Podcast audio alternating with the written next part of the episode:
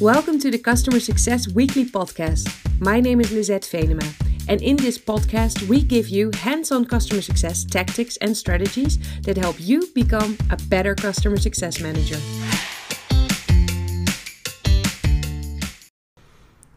Hello, everyone. While Lisette is out today, we will not miss an episode of Customer Success Weekly. My name is Toby, and I'm also part of the SaaS Collective. So let's jump into the collaboration between customer success and product today. Um, today, I'd like to take a closer look at collecting valuable customer input for your product team.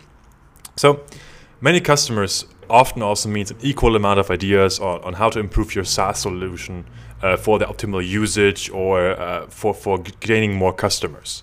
So, so here are three quick tips to, to start doing this more effectively and to help your product team, your customers, and yourself forward.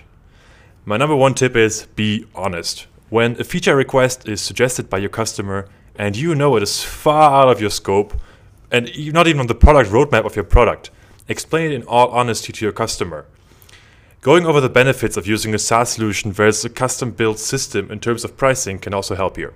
Check with them if this would be a need to have or a nice to have and challenge their thinking on it. Logging the request is, is super important, so make sure you still do this. But the worst thing that can happen is, of course, when your sales team completely oversells the solution you have, and you might not have these features in the next couple of years. It's only going to lead to failure on each side of the of the frame. So the next tip connects to this right away: logging feature requests. So there are some great tools out there, such as Shipwright, and, and even without a tool, or even with just like a like a Google spreadsheet, uh, you can still keep track of the requests with your CS uh, team. So one important thing to, to, mention here is try to group the features based on, on different parts of your platform and parts of the customer journey. And make sure you know if you if not having this feature by the renewal date would be a reason to churn for your customer or if they could actually live without it.